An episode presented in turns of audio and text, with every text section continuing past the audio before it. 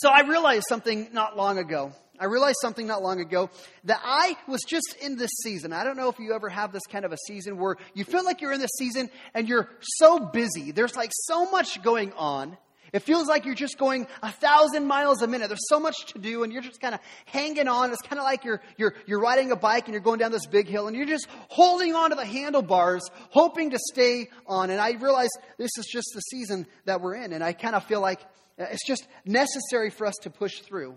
And then hopefully at the end, then we'll have peace and, and, and, be content. I mean, this is the season we're in. We've got five kids, and, and that makes busy.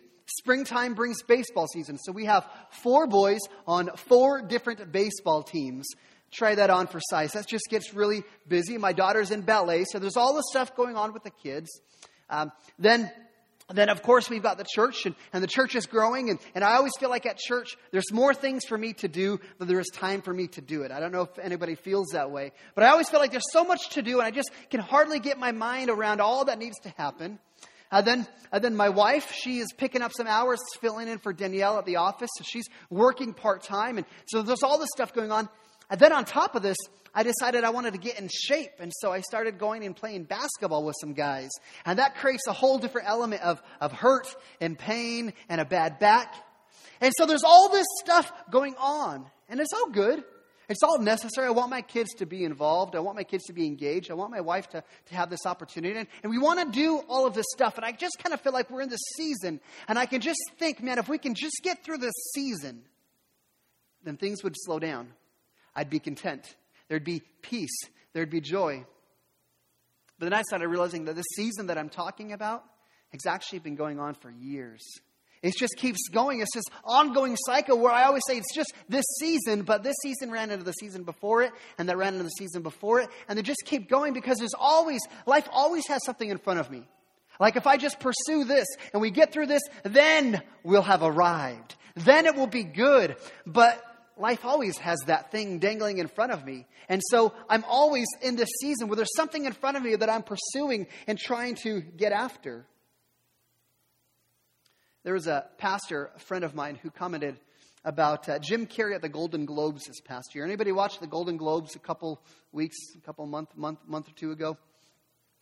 Jim Carrey was, uh, was at the Golden Globes, and he was there to present the award for uh, the, the, the best comedy or the best musical. Now, the Golden Globes, this is where they honor and recognize the, the best uh, movies or TV shows, that sort of thing. And so Jim Carrey's there. He's going to present this award. And the announcer announces Jim Carrey like this. We said, We'd like to introduce to you to give out this next award, two time Golden Globe Award winner, Jim Carrey. And, and Jim Carrey comes out to kind of give the award. But before he does that, he kind of goes on this little monologue. This little monologue kind of goes off script. And this is what he said. There's actually some, actually some really insightful comments that Jim Carrey said. This is what he said. He said, Thank you. He says, I am two time Golden Globe Award winner Jim Carrey. He says, You know, when I go to sleep at night, I'm not just some guy going to sleep at night. I'm two time Golden Globe Award winner Jim Carrey going to get some well needed shut eye. And he says this, and he says, And when I dream, I don't just dream any old dream. No, sir. I dream of being three time Golden Globe winner actor Jim Carrey. And everybody kind of laughs and everybody's having a good time.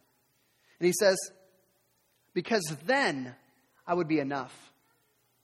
It would finally be true, and I could stop this, this, this terrible search for what I know ultimately won't fulfill me. And it's funny because you're kind of watching this show and, and, and seeing the way the audience, and, and everybody was laughing until he said that last part. And then it's kind of like everybody's laugh turns into that, un, that, that uncomfortable laugh. You know, where like, like he's just pulled the carpet out from this whole show.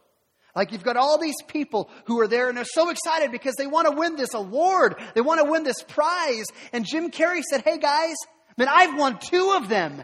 And guess what? It didn't do it. It didn't do it for me. It still left me hungry for more. It didn't give me that, that feeling of contentment, of peace, of joy that I was searching for. And he finishes and says, But these, these important, these awards, they're important. He said, I don't, I don't want you to think that if you blew up our solar system and nobody would be able to find uh, any evidence of human history with a naked eye. But from our perspective, this award is important. Think about the audience at those Golden Globes. You've got some of the best actors, the best directors from all over the world. These are uh, some of the most successful, uh, most well to do. These are some of the most beloved people in, in our country. And, and, and they've come to, to win the award for being the best.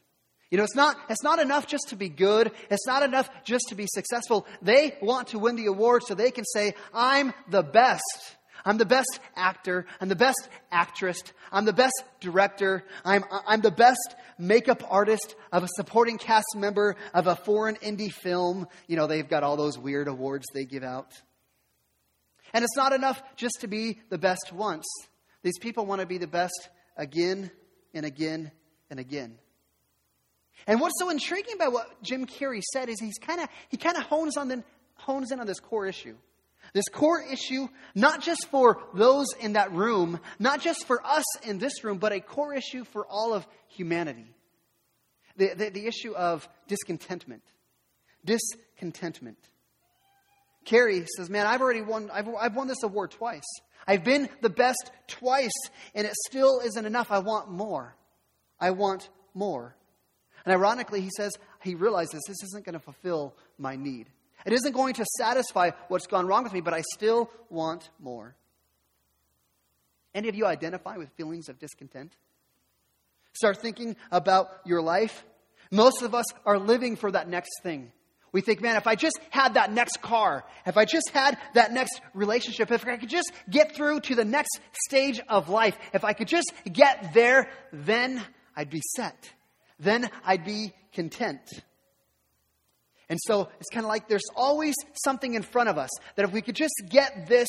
I mean, I think about this, I think about a teenager. Think about being a teenager. A teenager, all they can dream about is freedom, right? I just want freedom. I want to be on my own. And if I just could be free and move out and be on my own and make my own rules, then I'd be there. Then I'd have arrived. Okay? And then you get there. And then what happens next? Then you're like, man, if I could just find a spouse, right? I mean, you, if I could just get married. And so, you know, then you've got that next thing in front of you, and, and, and maybe you find that someone, you get married. You're like, ah, nope, not there yet. Because then you start wanting a kid. Then you want a baby. And so, you know, then you, then you get a baby, and, and then one baby is enough. Now you want two or three or four. And then you get these all these babies, and, and you're like, man, they're all in diapers. If I could just get them out of toddler age, then I'd be there. Then I'd be set. And then they get to teenagers, and you're like, man, if I could just get them out of the house, get the teenagers out of the house, get them on their own, then I'd be set.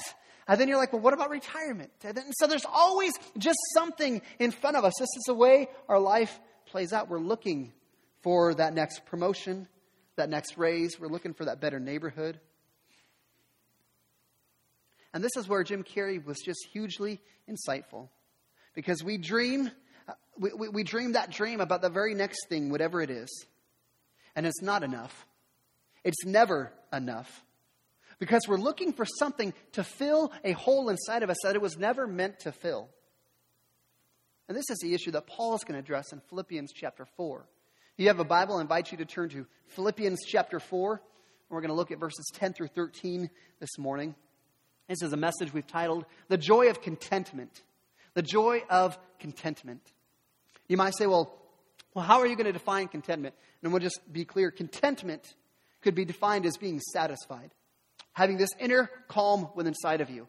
And normally, when we're talking about contentment, this is what happens as we, we, we look outside of us. We look at circumstances. We look at things outside of us. And if they're just right, then that leads to having this, this inner peace, this satisfied feeling inside of us. And so we're looking for something outside to help us feel content and satisfied on the inside. So, this is a question I want us to deal with this morning. This is a question I want you to ask yourself. This is a question I want us to wrestle with. How tethered is your contentment? And how tethered is your joy to your circumstances? Think about your life. Think about what's going on in your life. How tethered is your contentment to the circumstances going on around you? Money, job, relationships. I mean, if all those things are going good, do you find that your joy goes up? And then if all those things are going bad, do you find that your joy goes down? How tethered is your joy to the circumstances in your life? Because Paul is going to teach us about contentment. He's going to teach us that our contentment, uh, the secret to contentment, isn't found in our circumstances. The secret to joy isn't found in our circumstances, it's found through Jesus. So before we jump in, I'm going to just ask you to, to uh, close your eyes and, and pray for our time together with me this morning. God, just want to thank you for who you are. Thank you for your grace. Thank you for sending your son Jesus to die on the cross for us. And God, I'm thankful for the opportunity right now to open up your word. God, I'm thankful that uh, we're not here just to hear a pastor's opinion, to hear some guy tell us this is how he thinks we should live, but God, we're opening up your word uh, that you've given to us, that you've said, here's how it works best. Here's what you should pursue. Here's how it should look. So, God, I pray that you would understand this is your word speaking today. God, I pray as a pastor that you help me just to step out of the way, that you help my voice to be diminished, that your voice would be heard. God, I pray that you would meet us where we are. I pray as we deal with this issue of contentment, that God, you would help us to, to find contentment through you. That God, you would help us to repent of the areas that we're discontent. That we look to you and see, see that you are enough. God, I just pray that you help us to lean in this morning. God, I ask this in your name. Amen. So here's what Paul says Philippians chapter 4 and verse 10. Paul says, I rejoiced in the Lord greatly that now at length you have revived your concern for me. You were indeed concerned for me, but you had no opportunity. So before we go any deeper, I think we need to just stop and remember the circumstance that Paul is writing this letter. If you remember, Paul was in prison in Rome. He'd been uh, arrested for, for preaching the gospel, and he's been in prison for some time, and he's potentially facing a death sentence. And uh, we've got to understand that prison in Paul's day was very different than ours. You know, in, in, in, in our day, I mean, the authorities, they're going to provide some basic provisions for you. You're going to have, uh, you're going to have meals, you're going to have clothes provided for you. But in Paul's day, the authorities didn't provide any of those provisions. So if you're in prison and you wanted to be fed and you wanted to be clothed, you better hope that there's family and friends that still like you. Because they're, the, they're going to be the ones that would have to provide food and clothing for you in order for you to survive. Otherwise, you would freeze and you would starve. And so, if you remember the way this worked out, the Philippian church heard that Paul was in prison, so they, they took an offering. They collected an offering, a financial gift, and they sent a guy by the name of Epaphroditus to take this gift to Paul while he's in prison. And Paul writes this letter in response to that gift. And he's written about a couple different things. He's written about humility, about how we're supposed to be humble and we're supposed to consider others more significant than ourselves and seek others' interests before our own. Paul's written about having this eternal mindset that this world is so short and our lifetime is so short. And what we need to do, because eternity goes on forever, is we use this life to invest for the future. We invest this life into the life that is to come. And then Paul, last week we saw he, he addressed some of the division and the anxiety that was uh, caused by that division within the church. And he says, here's what you guys need to do because of this. And now Paul's getting ready to close his letter. And he's kind of preparing for his final purpose. He wants to thank the Philippians for their gift. He wants to thank them for sending this gift to them. So Paul says, Thank you. He says, I, I thank you he says in verse 10, I rejoiced in the Lord greatly that you have revived your concern for me. You were indeed concerned for me, but you had no opportunity. This word revive, when he says, You have revived your concern for me, it kind of has this picture of like a blossom, something blossoming. We think about, we think about a rose bush. You know, it's been dormant for a long, cold winter, and now it's beginning to, to flourish. It's beginning to blossom again. This is what Paul's saying about the Philippians and their relationship with Paul. For some reason, for some unknown reason, there hadn't been much relationship in the past uh, period of time between the Philippians and Paul. Maybe there wasn't some financial support. Maybe the Philippian church was dealing with recession, so they couldn't support uh, Paul financially. Don't know exactly what the issue is. Paul, and Paul's saying, Thank you for the opportunity to revive that concern. He says, I know you always still, that, that concern for me was still there. I know you still loved me. You just didn't have an opportunity to show it to me. And I want you to notice, I want you to notice as Paul writes this, notice what he's thankful for. Notice what he's thankful for. I mean, the support was good. I'm sure he appreciated the financial gift. I mean, that helped meet some needs, and that's good. But, but notice more so through the language, Paul is more so thankful for their relationship. This is kind of the way that he, he writes it. He, the language, he says, You've revived your concern for me. Uh, I know you were concerned before, but you didn't have an opportunity to show it. Paul is thankful to the Philippians for their relationship more so than their gift. He's thankful that they are partners with him in the gospel. They have committed to partnering together with the gospel of Jesus Christ to spread throughout the world. And Paul rejoices greatly because of what this meant to him. More so than the gift, uh, the relationship meant more to him. And this is why he's rejoicing greatly before the Lord. Look what he says next in verse 11. Paul says, Not that I am speaking of being in need Paul's saying, you know, you've shown me care, you've shown me concern, and I'm rejoicing at that, but I don't want you to think that I'm just thankful for only your financial support. Don't, don't, don't misread me. When he says I was, uh, when he talks about being in need, this, this is a condition of lacking that which is essential.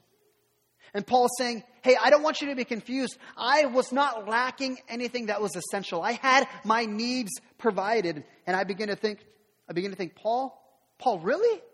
Paul, you realize you're in prison, right? You're in prison. Yet, Paul, you're saying you lack nothing that is essential. You aren't in need. Now, I begin to think about myself, and I, man, I mean, if you and I were, were going to have a conversation, we could talk about our needs, right? You could, you know, I could say a number of things I need. I mean, I, I need a new car. I mean, my car, you know, the fan doesn't work anymore, and that check engine light has been on for few months now. You know, I can talk about what I need. I mean, I need a bigger house. Well, maybe I don't need a bigger, maybe, you know, we've got seven people in our family. Maybe we just need a second bathroom. Maybe that's all we need is a second bathroom. I mean, I mean, I can talk about my needs. I could, I, I need a few more dollars. I mean, I need, I need a few more friends. I need a few more hours in my day. I mean, we could talk about needs. I don't need a lot. I mean, I'm not asking for everything. I'm just, my needs are, are, are just little, but, uh, you know, little, need a little bit. But man, I think about Paul. I think about Paul. Paul has no need. He's sitting in prison. He's got nothing going for him, and he says, Man, I don't have any need. And it makes me feel just a little bit self conscious that I think I have these needs. Because here's Paul sitting in prison and saying, I have no needs. And here I am sitting in probably the, the wealthiest country in the world, giving many privilege and opportunity yet I have need. What's your need? I mean, these needs come from a feeling of discontentment. When we think about needs, it's because these are areas that we feel discontent in life. We feel unsatisfied. So, where, where are you feeling discontent? Where are you feeling that there is a need in your life? Because we can look to Paul and say, man, Paul is in prison, yet he has no need. And I begin to say, well, say, well, well, Paul, how can you say that? How can you be in prison and say you have no need? And this is, he's going to unpack that for us in verse 12, or excuse me, the rest of verse 11. Paul says, verse 11, he says, Not that I am speaking of, of being in need, for I have learned in whatever situation to be to content. Paul says, I have learned in whatever situation I am in to be content. Being content is the opposite of being in need. It's the opposite. And he, Paul's saying, I'm not lacking anything essential. That's what it means to be content. It's the opposite of being in need. I don't lack anything that is essential. And I, I again remember Paul's in prison. You got to remember when he's writing about being content, he's in prison. He's facing a potential death sentence. He's got this hardship, and Paul is saying, My contentment isn't tied to my circumstances. You see what he's doing here? He's saying, I can be t- content despite my circumstances. This word content was a popular word in Paul's day when Paul's writing this letter. Actually, the Stoic philosophers are, are some of the people that use content more than anybody else the Stoic philosophers, uh, contentment was the essence of all the virtues. It was the greatest virtue of all. And so in Stoic philosophy, they had this idea that, that our joy and our satisfaction and our happiness, it wasn't dependent on anything circumstantial. And so for a Stoic, you could find, you could find joy through self sufficiency. You could find happiness and contentment through self sufficiency, independent of anything around you. We think about what it looks like to be stoic. We think about Spock from Star Trek.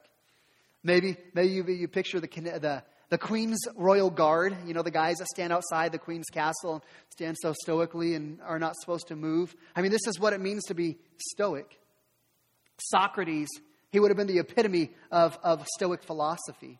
In fact, one of his, Uh, one of his disciples was the founding father of, of, of, of, of Stoic philosophy. So, Stoicism really becomes emotional detachment is I'm going to detach emotionally from what's going on so that way I can ensure that I can be stoic and I can find joy and happiness.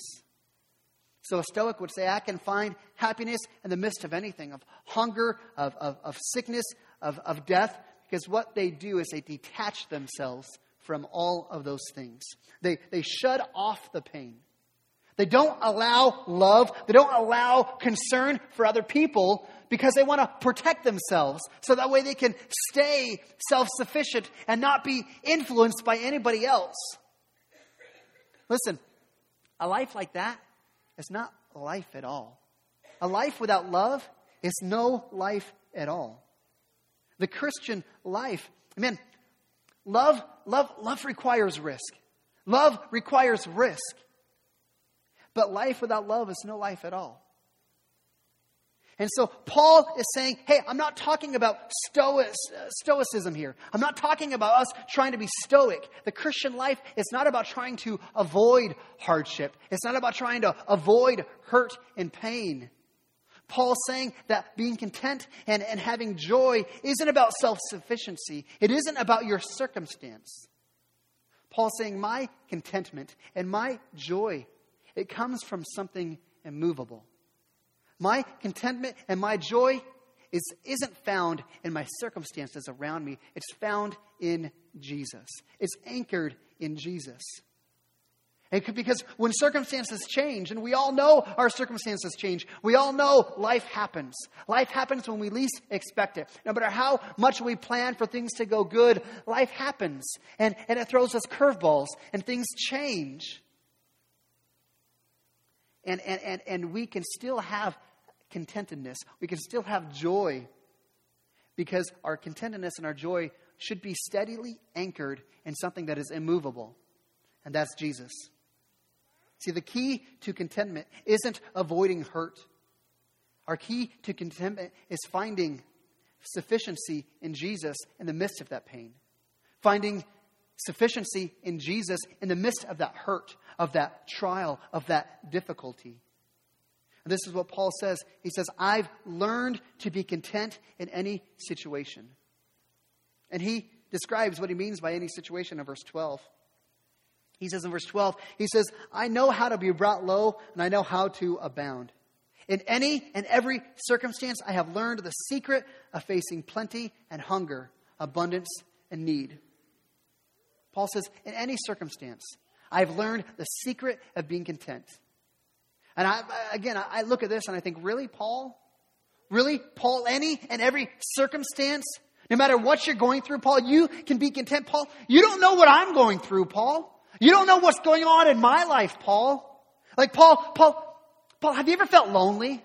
Paul, have you ever been rejected by family and friends? Have you ever had people that just hurt you and leave you when you most needed them? Paul, Paul, Paul, you don't know what I've been through. Paul, Paul, have you ever been abused? Paul, have you ever been taken advantage of? Paul, Paul, what about, what about physically suffering, Paul? I mean, I've got this chronic illness. I've got this devastating news. Paul, have you ever experienced that? And Paul would say, yeah. Yeah, I've experienced all those things. I've experienced more. In fact, in Paul's other letters in the New Testament, he shares some of the struggles that he faced. For example, in 1 Corinthians chapter 4, Paul says, To this present hour we hunger and thirst, and we're poorly dressed and buffeted and homeless. He says, uh, when slandered, uh, he said, we were slandered. We were uh, uh the, like the scum of the world, the refuse of all things. Paul says, we've been brought low. Paul says in, in 2 Corinthians chapter 11, Paul says, Five times, five times I received 40 lashes minus one. Three times I was beaten with rods. Once I was stoned. Three times I was shipwrecked. A day and a night I was drift at sea. Paul says, Man, I had danger from thugs.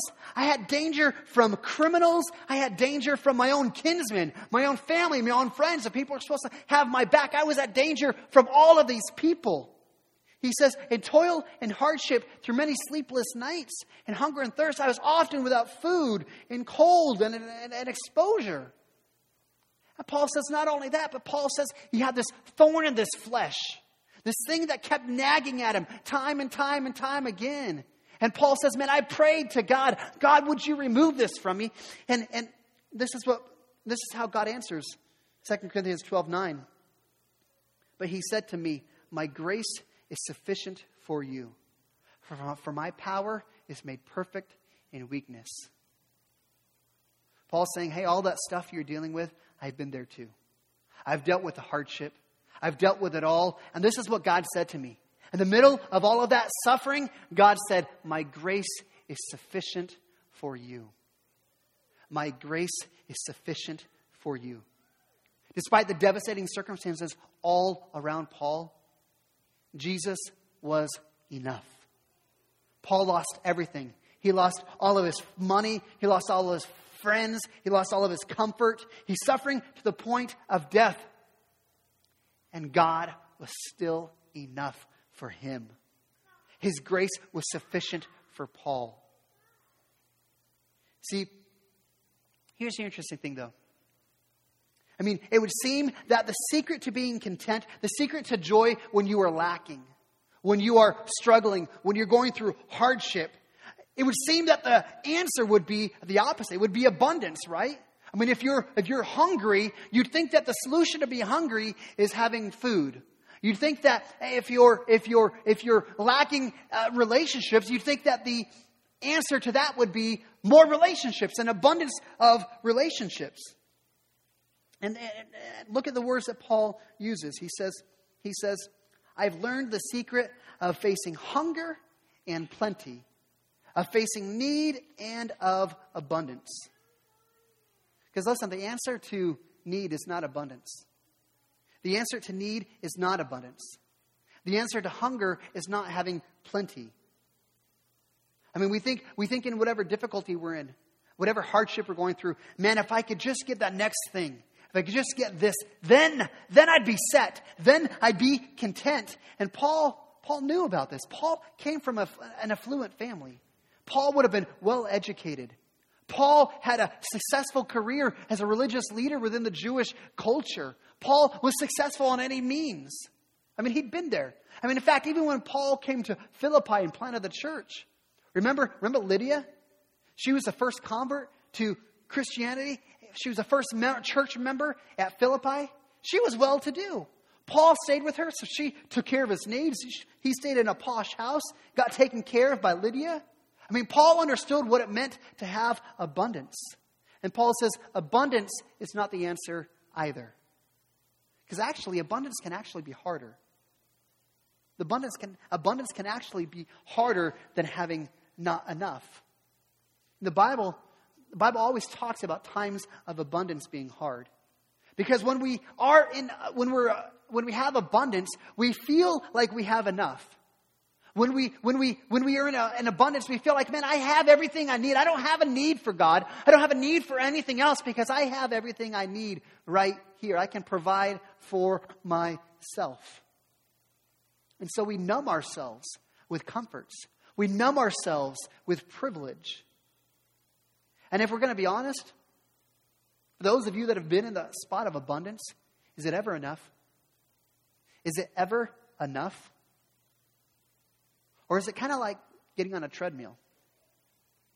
And you think, man, I've got this, but I'm going to keep pursuing and keep running to the next thing. And you keep running and running and running, continuing to try and get more and more and more. And it's never quite enough. If we're going to be honest, it's never quite enough.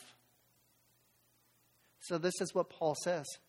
In any circumstance, whether I'm hungry or whether I have a lot, whether I have a little or whether I have abundance, in any circumstance.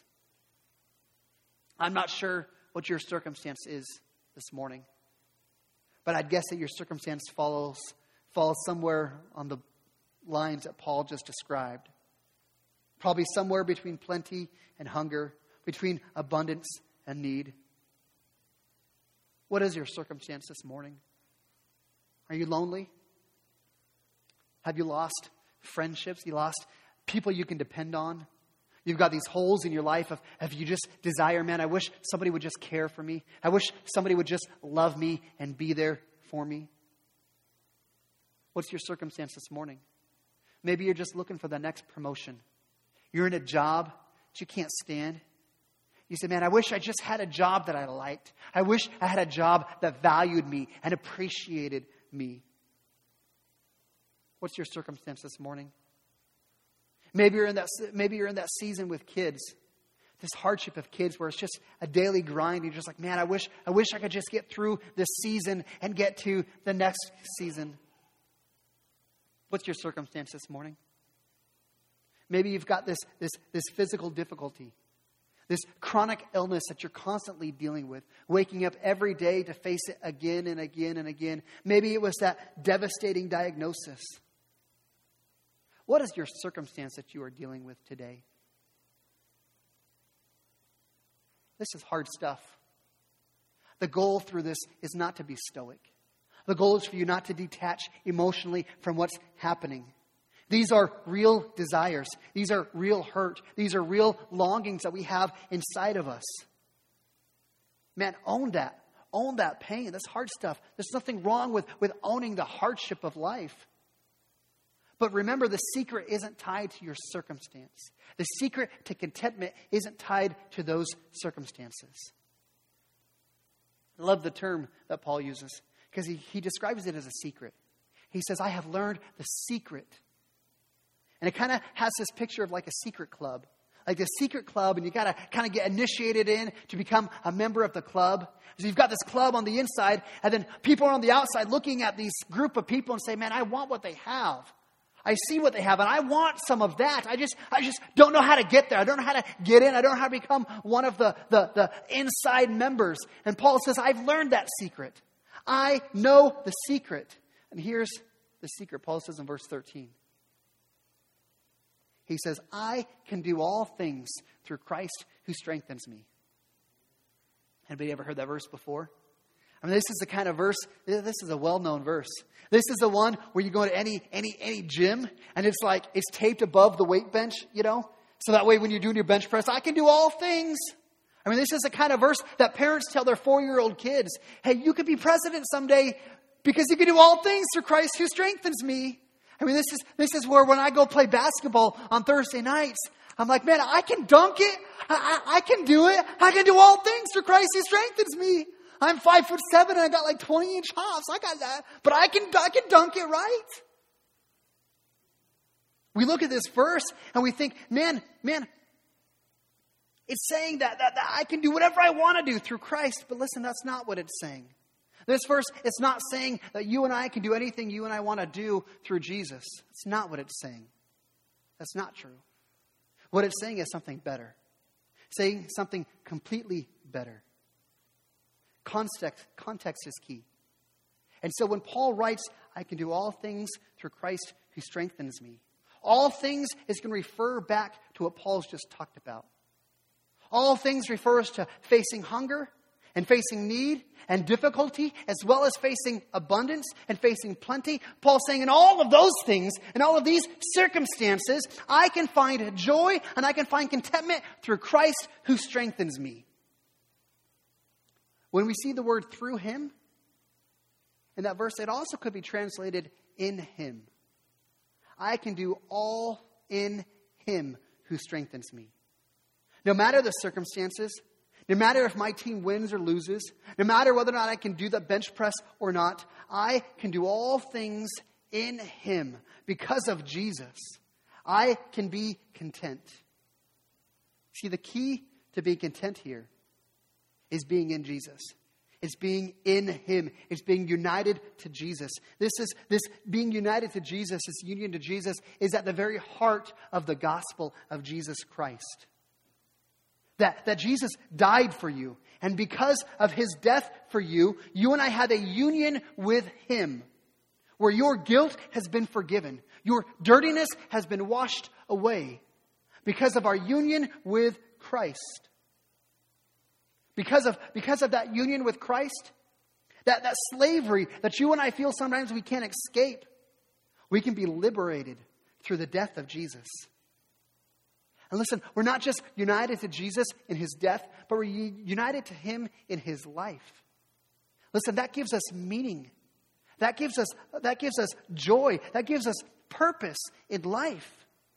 See, in Jesus, in Jesus, we have enough. In Him, we don't need other circumstances to give us joy and contentment. In Jesus alone, we have enough.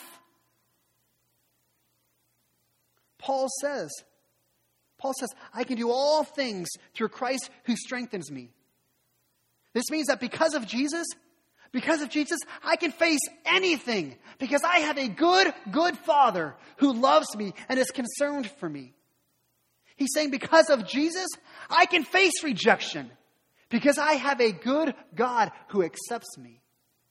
He's saying, because of Jesus, I can face the reality of my own brokenness because I know I've been forgiven by God.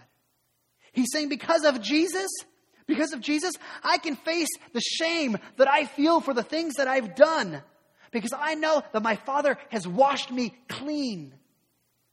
Paul saying, because of Jesus, I can face times of uncertainty where I don't know what the future holds because I have a good Father who's on my side, who's working all things out for good to those who love God. Paul saying, because of Jesus, I can face the worst possible scenario. I can face death. Because Paul's already said in chapter 1 that if I die, that's gain because I get to be with Jesus face to face and I get to be with God in eternity. Paul's looking at all of his hardships. He's looking at all of his imprisonment and his suffering and his whippings and his beatings and his stonings and even the, the, the, the potential face of death. And he's saying, Those things don't have my joy. They can't steal my joy. They can't steal me being content because my joy and my contentment is anchored in Jesus alone. I don't know about you, I start thinking about this and I'm like, man, that sounds good. That sounds awesome. Like, I want some of that. Like, I, I, I want to have that kind of immovable joy. I want to have that contentment in my life. I want to be mature this way. But if I'm going to be honest with you, If I'm going to be honest with you, my contentment and my joy are tethered to my circumstances more than I ever want to admit. Just being honest with you. I mean, when there's uncertainty going on, when there's things I'm unsure of, man, I've got anxiety. I've got worry just like anybody else. When somebody wrongs me, when somebody hurts me, I get hurt. I get angry, just like anybody else. When things don't go the way I want them to, Man, I get frustrated, bothered by that. Man, when, when, when I'm feeling lonely, when I'm lonely, I'm discouraged. I'm sad, just like anybody else, just like all of us. The question we have to ask ourselves is how tethered is our contentment and our joy to our circumstances? Because to some degree, it is. That's just the reality of it. The question is how much? Because let me tell you, that, that, th- those feelings uh, are, are dis- of discontentment, they reveal something deep within inside of us. When we have those feelings of discontentment, when our, when our contentment and our joy is tethered to our circumstances around us, it's very revealing to what's going on inside of our heart. See, I would say that discontentment reveals practical atheism. See, sure, we can theologically, we can, we can agree with what the Bible says. We can agree and, and believe in God. But practically, sometimes we don't live that way. I mean, yeah, mentally, yeah, we affirm and we believe all those things, but practically, it's a little bit harder to actually live on what we actually say that we believe. Because if, if we believe that God is who he says he is, if we believe that his promises are true, if we believe that promise that he says, I will never leave you nor forsake you, if we believe that promise that he said, all things work for good to those who love God, if we believe those things, then we wouldn't be discontent. We wouldn't be. So honestly, I mean, I, I, can, I can I can teach the Bible. I can quote the Bible. I mean, I've given my life to the ministry of Jesus Christ. I mean, I mean, I mean, I'm, I'm full in. Theologically, I'm full in to what this book says. But my discontentment in life reveals something within me. Reveals that there's still parts of me that my joy is still tethered to my circumstances. Man, God, do you really have this? Man, God, do you really care?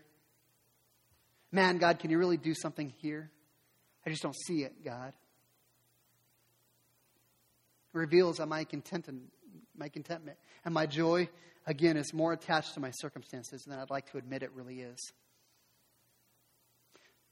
If that's you, if you're saying, man, I, I want to have that contentedness, I want to have that joy, I want to say Jesus is enough, but I, I struggle through this. I'm kind of like you, Pastor, where, where I struggle because I know that there are parts of me that are still too much tethered to my circumstances. If that's you, let me encourage you in this. Let me encourage you with one more thing. One little phrase that Paul says in verse 12. Verse 12, Paul says, I have learned. I have learned in whatever situation, Paul's learned. He hasn't always had it figured out.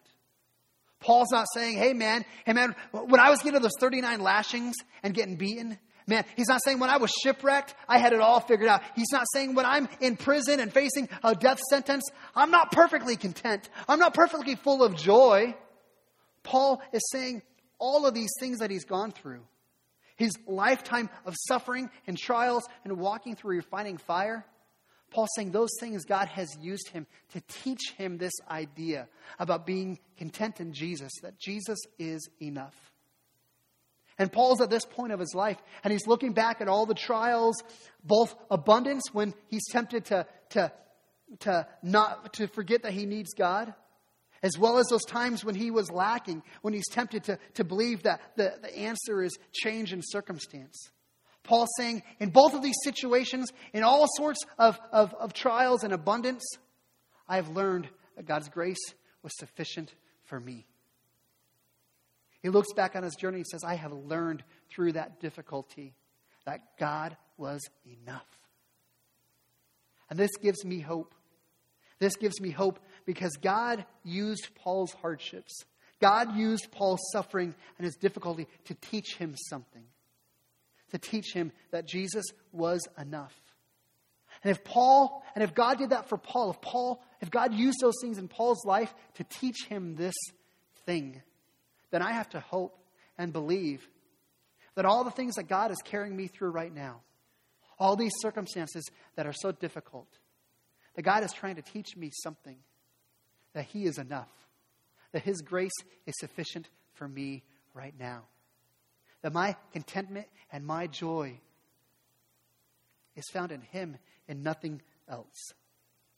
God is teaching me to become more mature. God is teaching me to become more rooted in the gospel than I ever was before. Listen, would you join me in this fight? Would you join me in this fight against being discontent? Would you join me in this fight to, to be content and to find our contentment and our joy in Jesus instead of our circumstances? Would you join me in this fight? I have this picture that we could become that, that, that, that group of people. Again, remember that, the idea of a secret group who they have it figured out, and, and people on the outside want some of that. When we think about our mission as a church to know Christ and to make Christ known, man, we want to make a difference in our city. We want to make a difference in our world. Imagine if you and I could find our contentment through Jesus. People would look at us and say, Man, I want what you have. What's the secret? And that's when we come with the message of the gospel Jesus is enough. Imagine what God could do through us if we said Jesus was enough. Would you pray with me?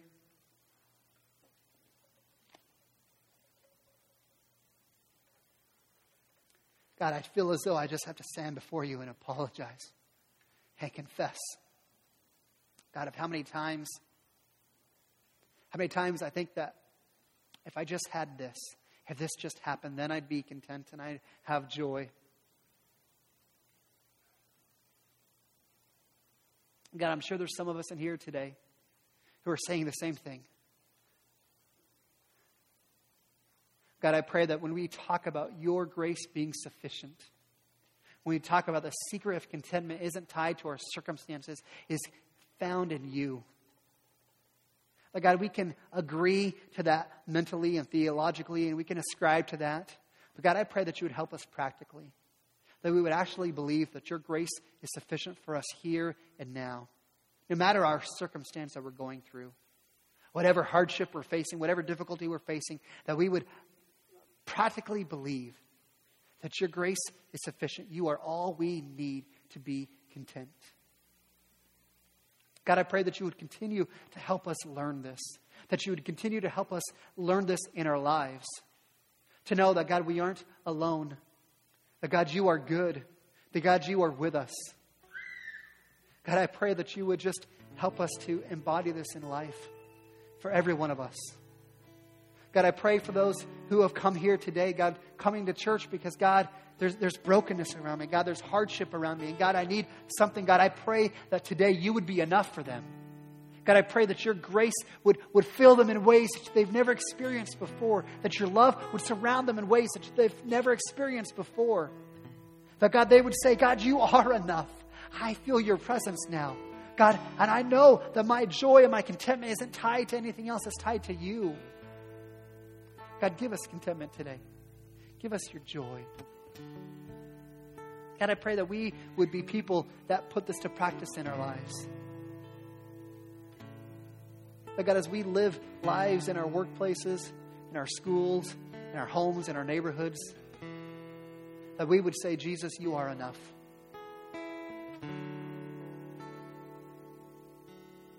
God, I pray for anybody in here today who doesn't know you as their Savior but has not come into a life changing relationship with you.